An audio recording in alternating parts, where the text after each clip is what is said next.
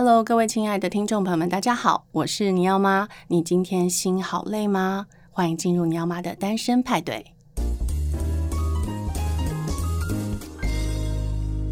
今天邀请到的大来宾是爵士乐的大师，台湾首席小号手魏广浩老师，让我们掌声欢迎他。嗨，大家好，我是魏广浩，我不是大师，也不是手，是小号手，所以我完全介绍错吗？我只是一个爱吹小号的人而已。爱吹小号的人是什么样的人？就是从小，我相信可能很多听众朋友就是从小有在学校里头的管乐队啊。我不管你是不是在学校里头管乐队，可是你至少从小在学校的时候，你记得你到这个操场去升旗的时候，就会有一群人嘛，在操场旁边，然后演奏进行曲、行进曲，让你走进来，然后升旗的时候就是要吹国歌、国旗歌。那我就是从小是担任这样的角色。哎、欸，我觉得你们学校编制很大哎、欸，人家以前我们学校都是放录音带哦，没有，那时候也是只有我一支小号而已，我只有一支小号。没有，我高中的时候，因为就是有一些学校还是希望有这种传统的乐队，是，可是。就是越来越多的孩子，他觉得好像学音乐啊，变成是好像很耗时间或者什么的，所以很多人可能转向比较像是体育啊，或者是其他不同的社团这样子。对。那我是因为从国中开始就在这个管乐班里头这样子。可是为什么会去管乐班啊？因为呢，我从小是扯铃的，扯这讲起来很比扯铃还扯的故事吗？对对对，就是我简单讲一下、嗯，就是我从小是民俗体育班，在我们那年代，小时候是能力分班嘛。对。然后你念书念的比较好一点的小孩，他就会给你一个怎么讲，用一个能力分班的名目，像我就是民俗体育班，所以呢，也因为这样，我从小就学扯铃。然后扯到全国第一名，也太强了吧！对，所以现在我在大学上课的时候，如果同学有修扯铃课的话，他都会找我补习。现在大学有扯铃课可以修？大学有那个民俗体育课，酷。像我晚上练爵士乐团，练完以后就会有同学拿着扯铃来找我，就说老师教我这一招这样。好厉害！然后我就觉得把我小时候的回忆就抖起来。所以你现在会教你儿子扯铃吗？哎、欸，还没有，他也太小，现在还不、哦、还不能学，还不行，是不是？对，他手还没有那么多的力气。所以你自己觉得台湾的教育里面用这个艺能班来分类、嗯，你觉得是好的吗？你自己的经验，在我自己身上，我觉得是好的，因为就像我刚刚讲，虽然我现在是一个所谓的音乐家，但是我我从小既然是体育班开始，但是我在这个民俗体育班里面学到就是团队合作啊，然后刻苦耐劳的精神，因为你知道那种民俗体育嘛，就是真的，现在小朋友不行啊，像我以前如果扯不好的话，要去罚跪的，老师会拿藤条抽的那一种。很传统，哇塞！对，但是我觉得挨得过就挨得过，挨不过有些同学当然心里面会有些障碍啦。但我个人会觉得说，如果自己的想法是比较正面的话，我觉得是一种怎么讲磨练吧。对，因为我其实经常听魏广浩老师的演出，然后演出的时候他在曲子跟曲子中间，他有时候也会闲聊自己，然后就觉得他是一个超级正向的人哎、欸。就很不像音乐家，因为音乐家通常不是就是对，就是会觉得他们比较好像比较忧愁多一点，或者是比较多愁善感。呃，我觉得可能是因为小号手也有关系。怎么说？对，因为小号的角色啊，嗯、它比较像是一个乐团头领导的角色。对，因为他演奏永远是演奏旋律，然后声音永远躲不起来，因为他声音是最高最亮的声音。是是是。所以其实，在我们的演奏的理论里头，就是以小号手来讲，你如果怕不吹也是错。你不敢吹也是错，嗯，所以你就是大胆的演奏出来，你总会有对的机会，哦，所以这个乐器它本身的特性就是这样子。可是你这怎么会选到小号这个？我觉得难度很高的乐器哎、欸。对，这个乐器其实蛮有意思的，就是我因为我国小是民俗体育班嘛，那国中其实我同时有考上管乐班，开启我小号生涯的管乐班，以及呃美术班。那最后我就你可不可以留一条后路给别人？因为我从小很爱画画，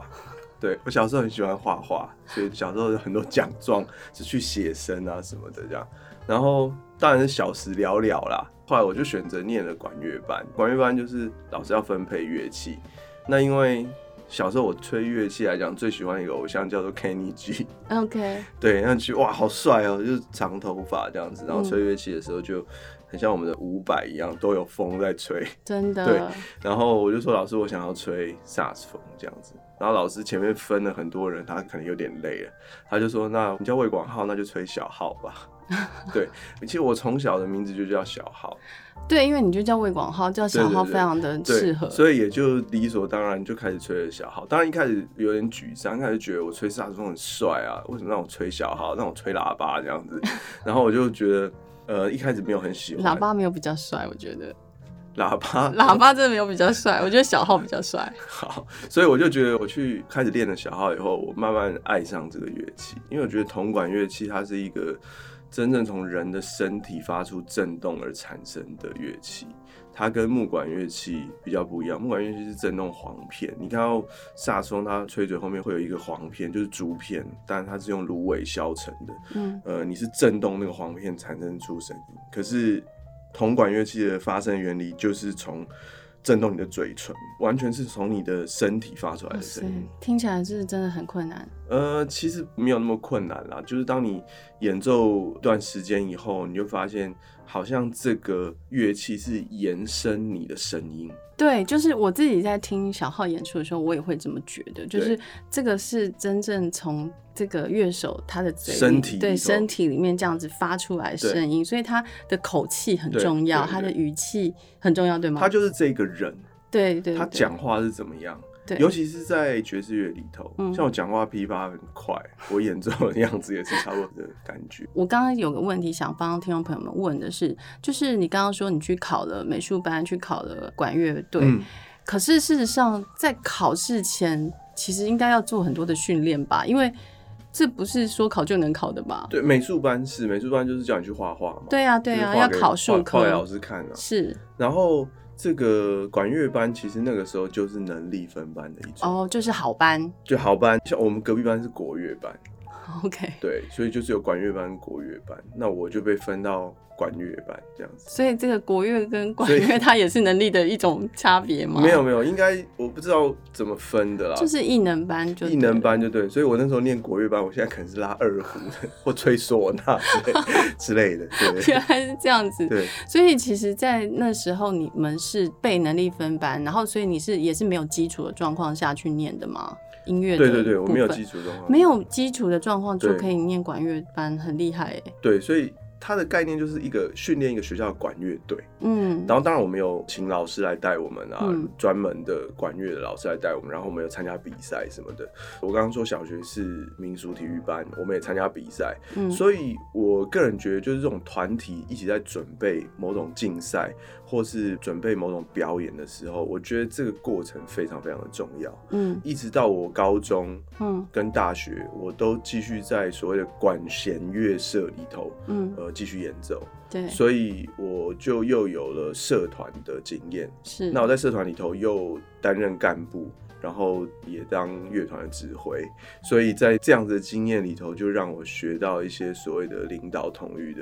一些经验。所以几乎是什么都会，十项全能，又会演奏，然后功课又好，还会扯铃，然后还可以领导统御。你这没有没有没有，所以我我其实我想跟大家讲，就是说。应该要尽量让孩子哦去参加所谓的课外活动，但但是我觉得课外活动它是有目的性的，嗯、就是他到底可以在这课外活动当中学到些什么东西。我自己当了爸爸以后，当父母以后，你就会开始思考这些东西。对，那我自己想问的是，你的家长，嗯，在你做这么多事情的时候，在你幼儿的时候，嗯、或是你童年的时候，他们到底扮演什么样的角色？嗯、因为听起来这些事情好像你自主性是很高的。呃，其实我怎么讲？我从小我的家里面的人都很喜欢音乐哦，原来是这样。但他们他们不是职业的音乐演奏者，嗯嗯嗯嗯、可是他们对于音乐都有一种感觉，都蛮有天分的感觉。因为我妈妈还跳舞，哦，当然不是厉害的舞者，就是她就会一直去参加社区的活动啊，是她是喜欢跳舞的人。然后，但我也是单亲家庭，是妈妈就是基本上我要做什么，她也都算支持。但她是一个非常传统的妈妈，嗯、就是小孩好，她不会说你好，你有一点做不对，她就开始拼命狂教你，狂酸你。可是你就什么都做得很好，她也没有什么机会。对，但是我觉得有时候是这样，就是说，因为时代背景跟每个家庭或者每个小孩本身的特质不太一样，嗯，我觉得适当的鼓励还是。蛮需要的。对，那所以你是什么样的机缘，后来又到国外去深造？呃，因为我在当兵退伍了以后，我当兵是在国防部师范乐队，哦，对，退伍了以后我就开始我的教学生涯，就是教乐团的生涯这样子。那那时候其实我大学是念传播的，欸，对，你看很奇怪，跟我一样啊，哦，真的吗？你不要一直占我们名额好不好？然后所以我就觉得就是可能因为我念世新，你是吗？是啊，哦，你是学妹，哎，欸，学长在这里相认了，在节目中相认，真的真的，学长你只差我一届啊，我是传管的哦，我是广电，嗯，所以我在大学的时候就接触到一些传播的一些概念嘛，嗯，那当然我还是很认真的练乐器啊，这样子，嗯，玩社团这样子，嗯，所以嗯，我觉得我到退伍了，我也很幸运，就是当兵的时候在国防部师范乐队，就是整天人家拿枪，我拿乐器这样子。是，退伍了以后，我开始做教学生涯，当然其实也是一个转机啦，嗯，因为那个时候我我会谈到大学，就是我大学并不是念音乐系的，对，所以其实自己也觉得说好像少了些什么这样子。哦，那你自己觉得有缺乏？对对对，但是那个时候并没有那么大的感觉，其实是遇到一件事情，嗯，就是说我在一个国中带学校的乐团，嗯，那带乐团的时候，当然学校乐团去比赛，嗯，呃，没有拿到非常好的前面的前面的成绩，然后就被一位学校里头的音乐老师就说：“哎，欸，为什么比赛没有比这么好，比不好啊？是不是因为你不是音乐系毕业的？”哇，这个时候听到，对，其实听到蛮难过的，對對對，因为我刚进去这个乐团的时候，这个乐团只有十五个人，连礼乐都吹不好。就是连国歌、国旗歌都会歪七扭八这样。那我们盯了一年，希望让孩子就是有这个准备比赛经验。就如同我前面提到的，我觉得一起准备一件事情，不管是比赛或是表演，或是一起做一件有目标的事情，我觉得对孩子的成长过程是非常重要的。嗯，那当然最后的结果是这样，然后我又遇到这样子的一个状况，其实我还蛮沮丧的。所以当时我也就下定决心，我觉得我应该要去追我人生的梦这样子，嗯，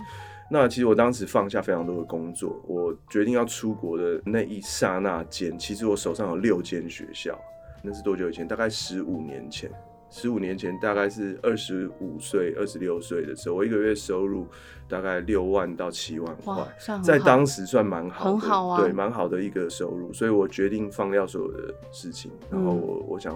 到纽约去念爵士乐，嗯，这样这是一个很大的梦想，很大的梦想。所以我也非常感谢，就是我的妈妈啦，就支持我，因为你要想去纽约念书，完全要靠自己的经费，基本上是完全不可能的。尤其是我在台湾，并没有所谓受到正统的爵士教育，那个时候也没有正统的爵士教育。那是因为现在这几年开始，我们这一辈的有几位老师，大家一直冲在。不管是在大学或是高中里头有一些爵士音乐的课程，然后他们才有办法真正的学到爵士音乐的教育这样子。对，所以我跟我妈讲说我要出国的时候，我妈讲一句话我非常感动，所以她现在怎么酸我我也都不会生气，嗯嗯，就是她说，哦，我如果早一点知道你要出国的话，我就不要那么早退休。哦，所以我听了我就很感动，哦，真的很感动，对对对，所以他现在怎么骂我，我都觉得没关系。可是你很乖，他也没有什么事好骂你的啦，哦，像什么罚单没缴，啊，他就会他就会一直骂。所以总之我就是因为这样，我就决定要出国，然后学爵士音乐。我算是台湾第一个用小号出去拿爵士演奏学位的人，所以去的时候其实非常非常辛苦，等于从头开始练。所以你那时候在台湾教的六所学校，你是教爵士乐吗？不是，我是教管乐队，就是只是纯粹就是管乐的演奏，就是管乐队，对。所以是完全是到美国的时候，你才决定要念爵士。对，以前就是喜欢爵士，在还没出国前就喜欢爵士，自己也有组团啊，自己摸索，嗯，但是并没有真正的等于是从根打起，嗯嗯嗯嗯。所以在美国那个训练是让你印象很深刻的吗？非常非常深刻，就是。我在纽约嘛，纽约大家知道就是爵士乐圣地啊，全世界就是纽约最棒，所有最厉害、最想成功的人都会往纽约去。对，对，当然啦，它是最棒的没错，当然也有很多其他的城市很好，甚至包含欧洲。像我有很多很好的乐手朋友们，其实他们也都去欧洲学，也都学得非常的棒。那但是纽约来讲就是一个战场，以美国来讲，很多人说波士顿像是一个练兵场，是，然后纽约就像是上战场，在前线跟人家厮杀的地方。是，我是一个完全无名小卒，就把自己丢到纽约去，嗯，所以其实一开始真的是遍体鳞伤。所以在申请的过程也很困难吗？申请的过程其实蛮困难，我运气很好，就是收我为徒的老师其实他自己是非常有名的一位小号手以外，他也是一个非常棒的音乐教育家。我觉得很多时候对我来讲，我觉得都是上天的安排。像为什么会碰到这些事情，然后最后我会回来台湾做这些事情，我觉得我的人生概念就是，好像每个人生下来都有一个剧本，没错。那这个剧本看你演得好演不好。你知道你的剧本是这样，可是你可以就像你演配角，也可以拿最佳配角奖。谁说你一定要当主角？你就算当编剧，你就算当一个打灯光的人，都可以成为是一个这个剧本里头最好的。没错，这样，所以我就到纽约去拿了这个学位。这样，当然一开始真的是非常非常辛苦，因为我同学其实都是在纽约已经在表演的乐手了，因为我直接是念硕士班。嗯对啊，对，听你这一路，然后你大学也不是念本科系，对对对，所以会觉得说，哎，这样在申请上应该是困难重重，然后再加上你是直接去念 master degree， 所以、嗯、感觉是不容易的，是蛮不容易的。但也因为没有那么的，好像人家教的什么你都会，你觉得你自己很拽这样，嗯嗯嗯、其实完全没有、嗯，我就是在班上从一开始完全都跟不上。我记得非常清楚，我在毕业前的最后一堂课，老师就当着全班的面说 ：“Stacy， 我英文名字叫 Stacy。”他说 ：“Stacy， 你是我们这个 program 里头，你这一届里头的 V I P。Wow. ”他说从一开始，呃，我完全都跟不上，可是他有感觉到我有那个passion，对对，我有感觉那个热情、那个能力、能量这样子。可是因为经过你的两年下来的努力，然后他觉得你进步很多。当然，我还是不是最好的，但是我觉得。这也是影响我现在教学很重要的一个理念，就是说，现在的老师并不只教你知识，尤其是现在，嗯、其实所有的知识对我来讲都可以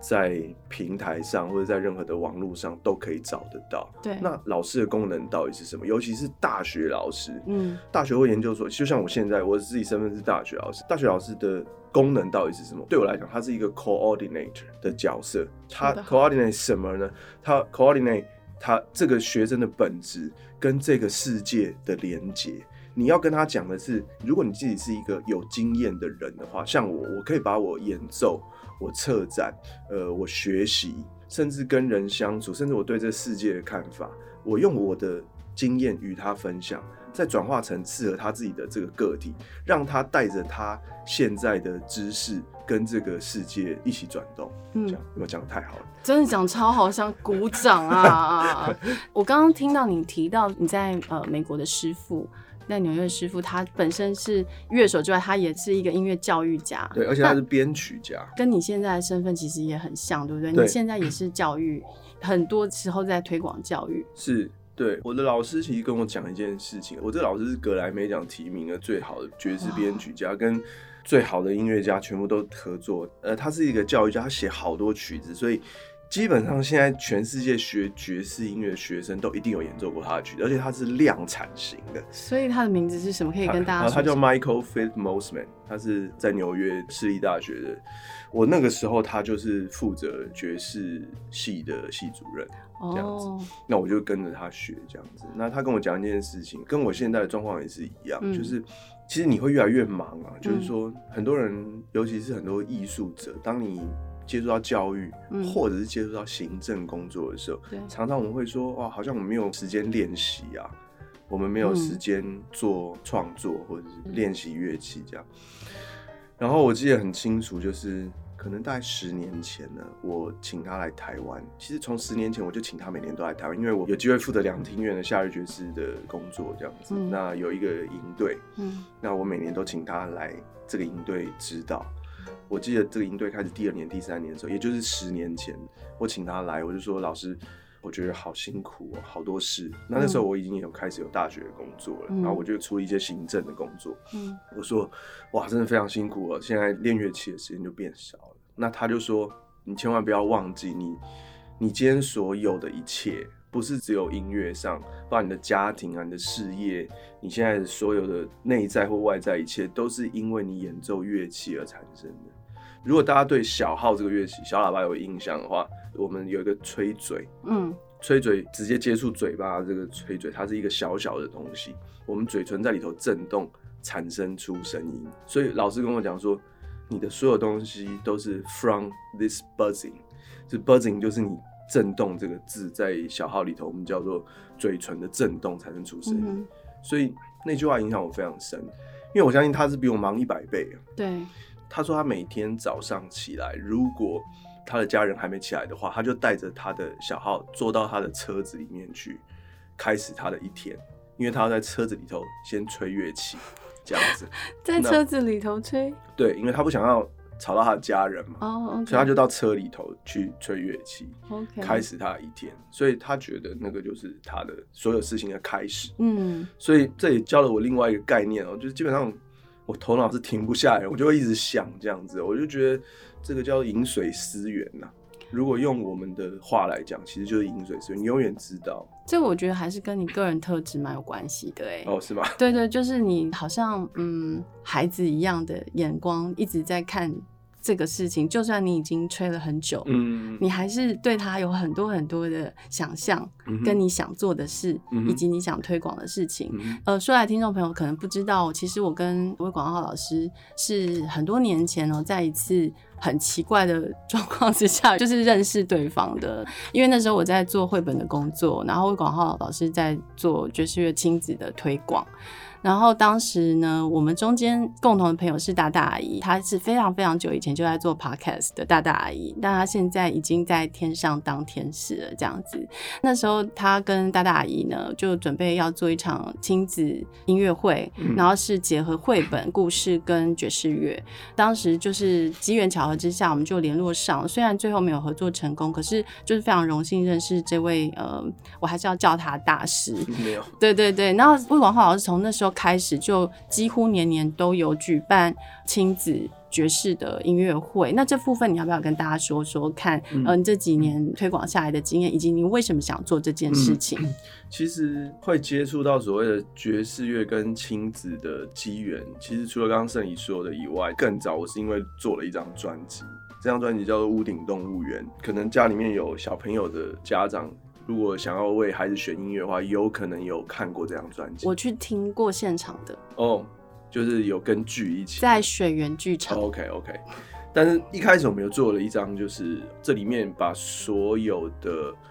大家所听过的儿歌也好，或者说比较耳熟能详的曲子，我们重新做了爵士的编曲。那其实我刚刚讲的，我美国这位格莱美奖提名的老师也是参与编曲之一。哇、wow. 对，所以其实这张专辑制作成本非常高，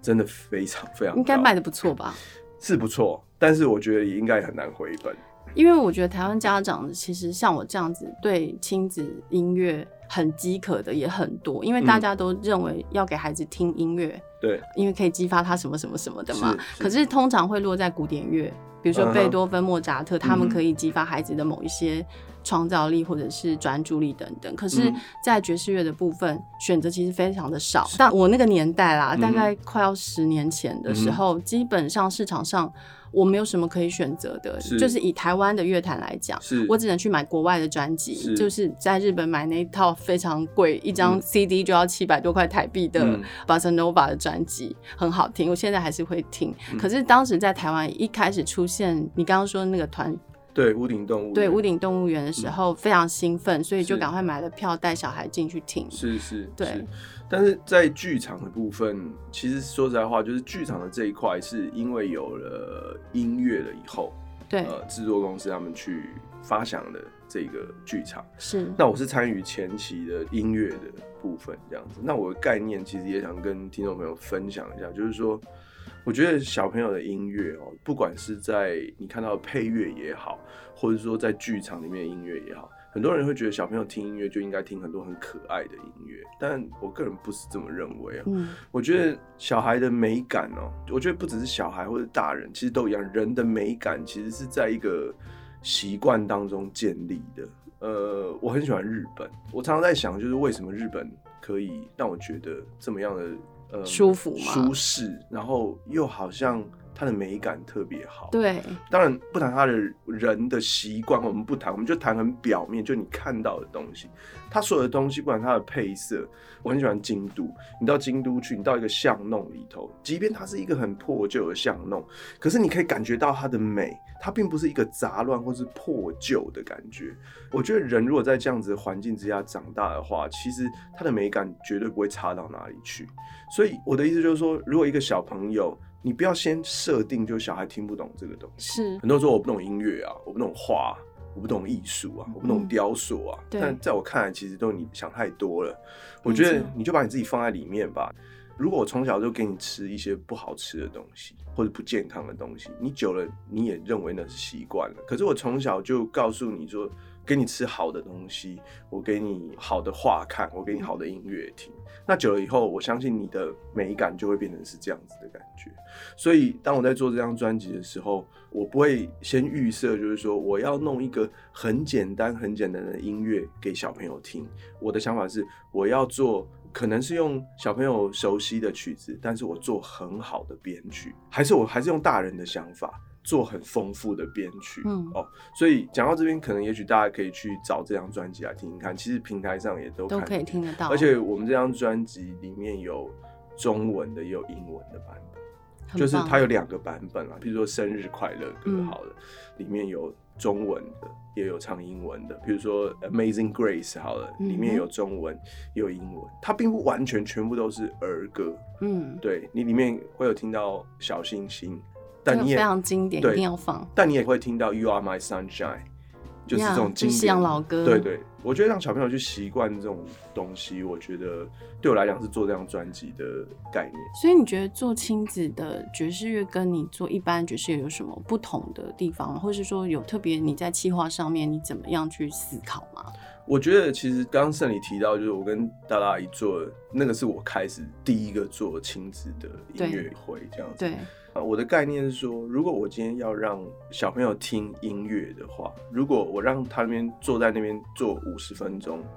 只乖乖的坐在那边听音乐会，基本上我觉得是不太可能的事情。所以我一定要用一个媒介来把小朋友带入到这个情境里头。嗯、很多的剧场也好，或者是很多儿童制作也好，他可能会选择就是找一些可爱活泼又漂亮的帅气的姐姐或哥 哥, 哥, 哥姐姐们，然后他们有做一些所谓的装扮，或者说在舞台上弄了一些绚丽的布景，这样。是，我觉得那我来试试看用不同的方法。那我的媒介是找一个很会说故事的哥哥或姐姐，嗯，然后找一个或两个好的绘本。其实他已经有思考过怎么样可以让小孩进入到这样的情境。嗯，当小朋友在听这个哥哥姐回来讲这个绘本的时候、嗯、我让爵士音乐趁虚而入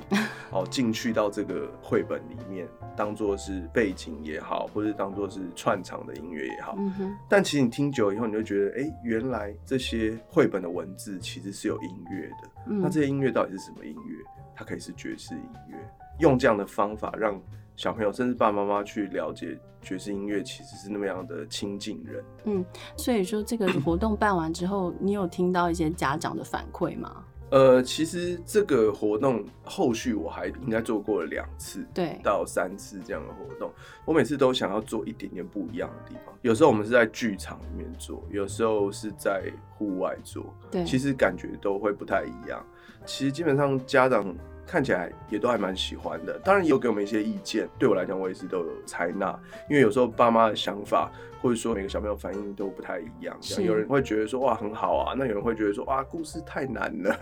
啊啊、对，故事太难了，对，故事太难懂了，这样有时候是这样，竟然有这种意见。对对，那有时候会说哦，那你应该多跟我们介绍一些乐器啊，这样子。嗯，所以我想我都听啊，我想慢慢发展、嗯、因为我觉得这件事情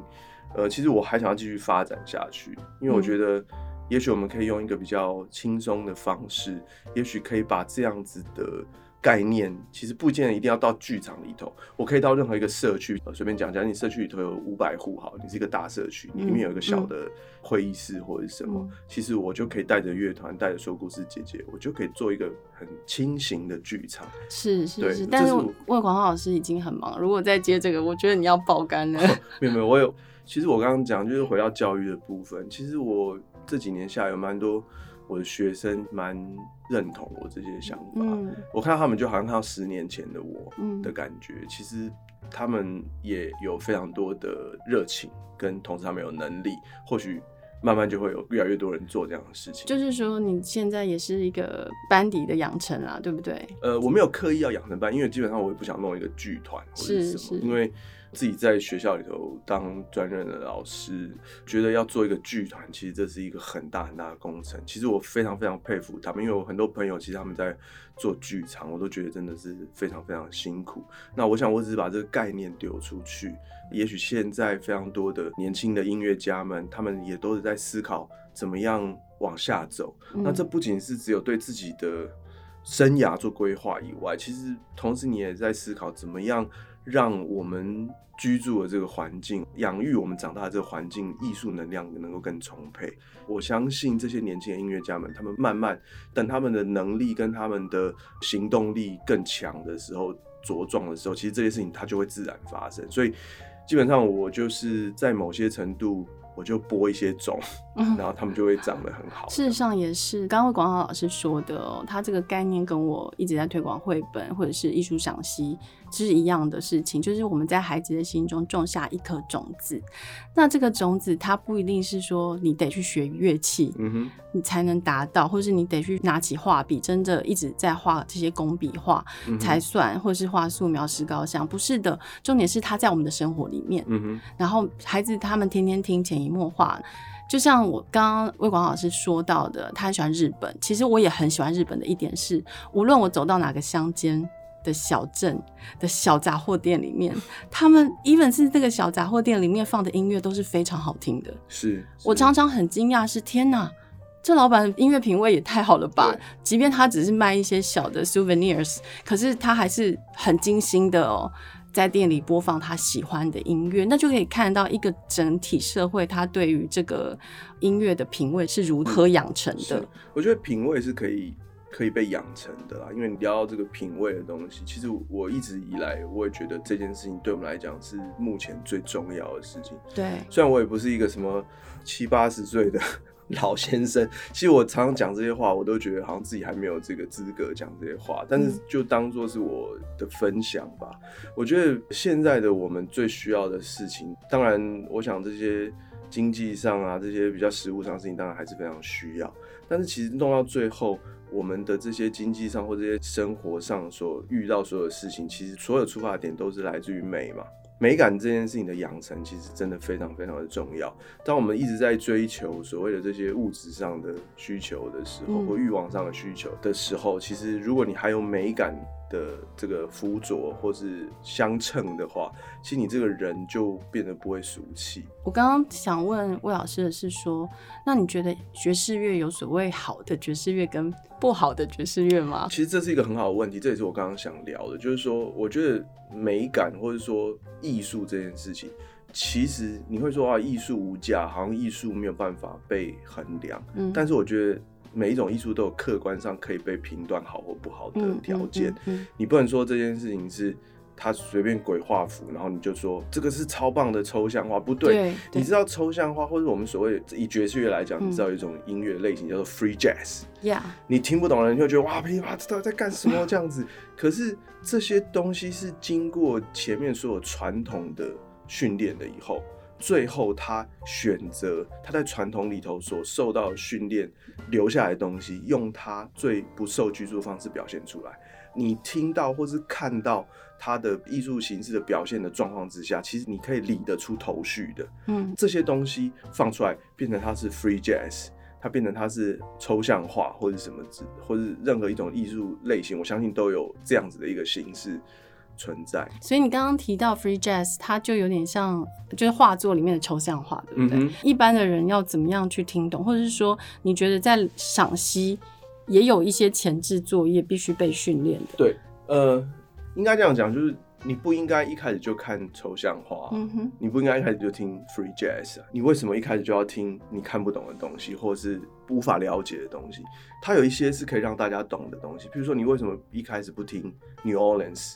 那么开心的音乐，那么样跟美国黑人文化传统可以连接上的？我只要讲一个黑奴的故事，爵士乐发展的故事，我用一个简单，也许二十分钟的时间，我可以让你很粗浅的了解。为什么会有爵士音乐跟、嗯呃、New Orleans 音乐是怎么产生的？当你再去听这样音乐的时候，你所感受到就不是只有快乐而已，你可以感受到为什么他们创造出这样子的音乐。所以如果我们从这样的音乐开始听，一直听到你所有的音乐都听到差不多以后，你最后再来听所谓的 free jazz， 你会说哦，原来是这样。所以所谓的导聆其实变得是非常的重要。所以现在你去听很多音乐会，其实在音乐会开始以前，在大厅都会有一个导聆，我想目的也是因为是这样子。然后今天在录制节目前，我才知道魏广浩老师他之前其实呢也是广播人耶，在教育电台做这个爵士乐的推广。所以我其实帮听众朋友们问问看哦，就是如果想接触爵士乐的话，有没有什么入门的专辑、入门的乐手或者是入门的书籍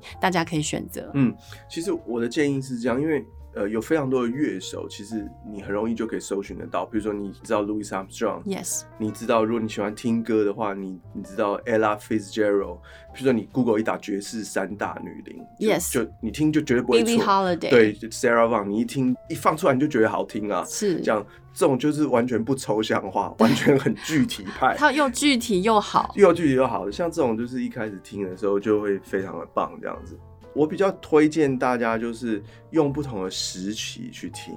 比如说你可以从 New Orleans 的音乐开始听，然后你可以再往后推，因为现在搜寻都非常非常简单，你可以从二零年代的音乐、三零的爵士乐，然后你就听到有 Big Band 时期，哇，听到这种音乐让人家跳舞的音乐好热闹哦，对，然后旋律好明显哦，然后中间又夹杂了这个即兴演奏的部分、嗯、那不管你听得懂听不懂，这种音乐就律动感让你很强，然后一直到比如说四零年代、五零年代，你听到陶博爵士乐，听到 Cool Jazz， 嗯，听到了之后的拉丁爵士音乐，你听到 Bossa Nova， 听到 ChaChaCha， 听到 Mambo 这些音乐，一直到所谓的 Fusion 融合爵士音乐，这些你都可以看到三零年代、四零年代、五零年代、六零年代、七零年代，这些你一直去听。当你听到这些音乐风格的时候，你就会慢慢搜寻到一些所谓的有名的爵士音乐家。是，就从这些爵士音乐家，你知道那很像是树枝一样，你先把那个主干找到了。嗯，一张专辑里头，我们说一个五重奏好了，比如说 ，OK， 你听 Miles Davis 的五重奏好了，嗯嗯哦、你认识 Miles Davis， 可是你会觉得哇，这萨克斯风 solo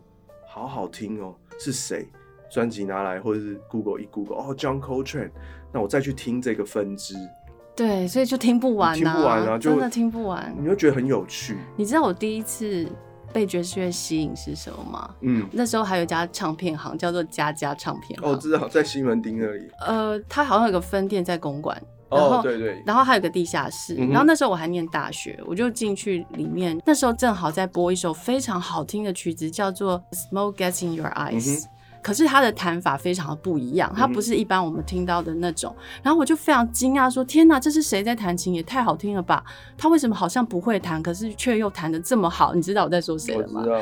我就马上就跑去问店员说：“哎，请问一下，这张专辑是什么？嗯、太好听了！”嗯、从那一首歌、嗯，我才真正进入了。开始听爵士乐，以前我是没有在听爵士乐的，是是是，对，所以这个乐手叫 Thelonious Monk，、嗯、那他是我最喜欢的钢琴手、嗯，对对对，我觉得再也没有人能取代他在我心中的地位。对，所以即便你听到是一个 Monk 的演奏方法，就是好像在抽象里头，你又找得到具体的感觉，所以非常特别。对，所以我的意思就是说。如果你想一个抽象化的大师让他画素描的时候，他会变成什么样子？也许就像 Thelonious Monk 在弹奏这个 Smoke Gets in Your Eyes 的感觉。对，其实就有点像 Picasso 他在画一些人像，嗯、就立体派的时候，嗯、你看得出是个人，对，但他又同时很抽象。没错没错。所以你看得懂，大家都看得懂 Picasso 的画，你又同时觉得很好。接下来我想要问一下，就是你对这些广大的家长群来讲，你有没有觉得，如果说他们想给下一代学习音乐、接触音乐，有没有什么比较好的建议呢？嗯，我觉得第一件事情是先多带孩子去看表演。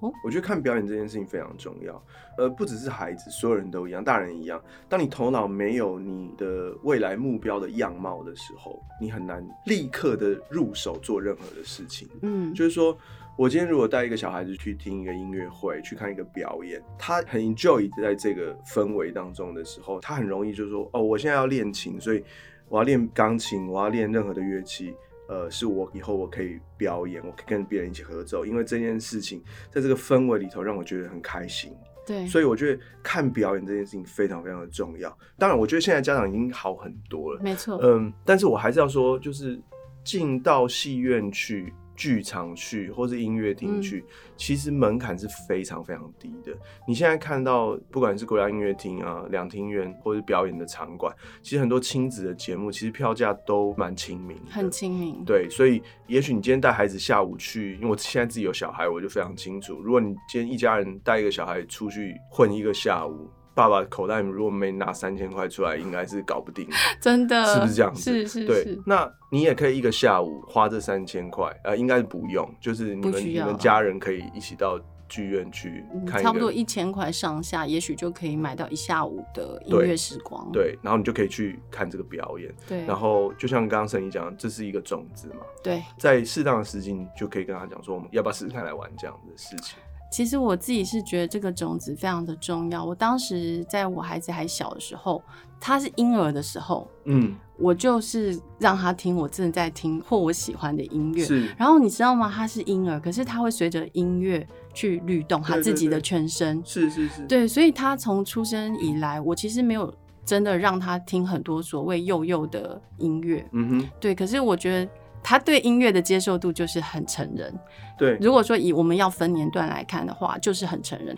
他最爱听的就是西洋老歌，嗯哼，然后像他现在会跟我一起听黑胶。Okay. 对，就是我们在家里，我们就会一起做这样的事情，然后他会觉得非常愉快。他边写作业，然后我在放黑胶的时候，他就觉得哇，很舒服的时光。对对对。那以后当我不在他身边的时候，他就可以自己做这个事情。没错，他的生活里面，他就可以多一点情趣，多一点乐趣。虽然我没有花任何钱让他学任何的乐器，嗯哼，也没有让他花任何钱学任何的画画，嗯哼，可是我很常带他上艺廊，我很常带他去美术馆，嗯，是。呃，我想以后当我不在的时候，他就可以自己进行这样的活动，他就不会觉得说，哎、欸，我好像没有别的事情可以做。对，我想这是一个生活模式的养成啦。是，对。其实刚才你讲这个，我也是深有同感啦，就是我的孩子也是都跟我听一样的音乐，因为没办法，因为他爸爸每天都在家里练乐器。对啊，你看像那个王若琳，他很年轻，十九岁就出专辑。那我当然想跟他从小到大家里面给他的这个音乐的环境一定有关系。对对对，我想有时候其实并不是说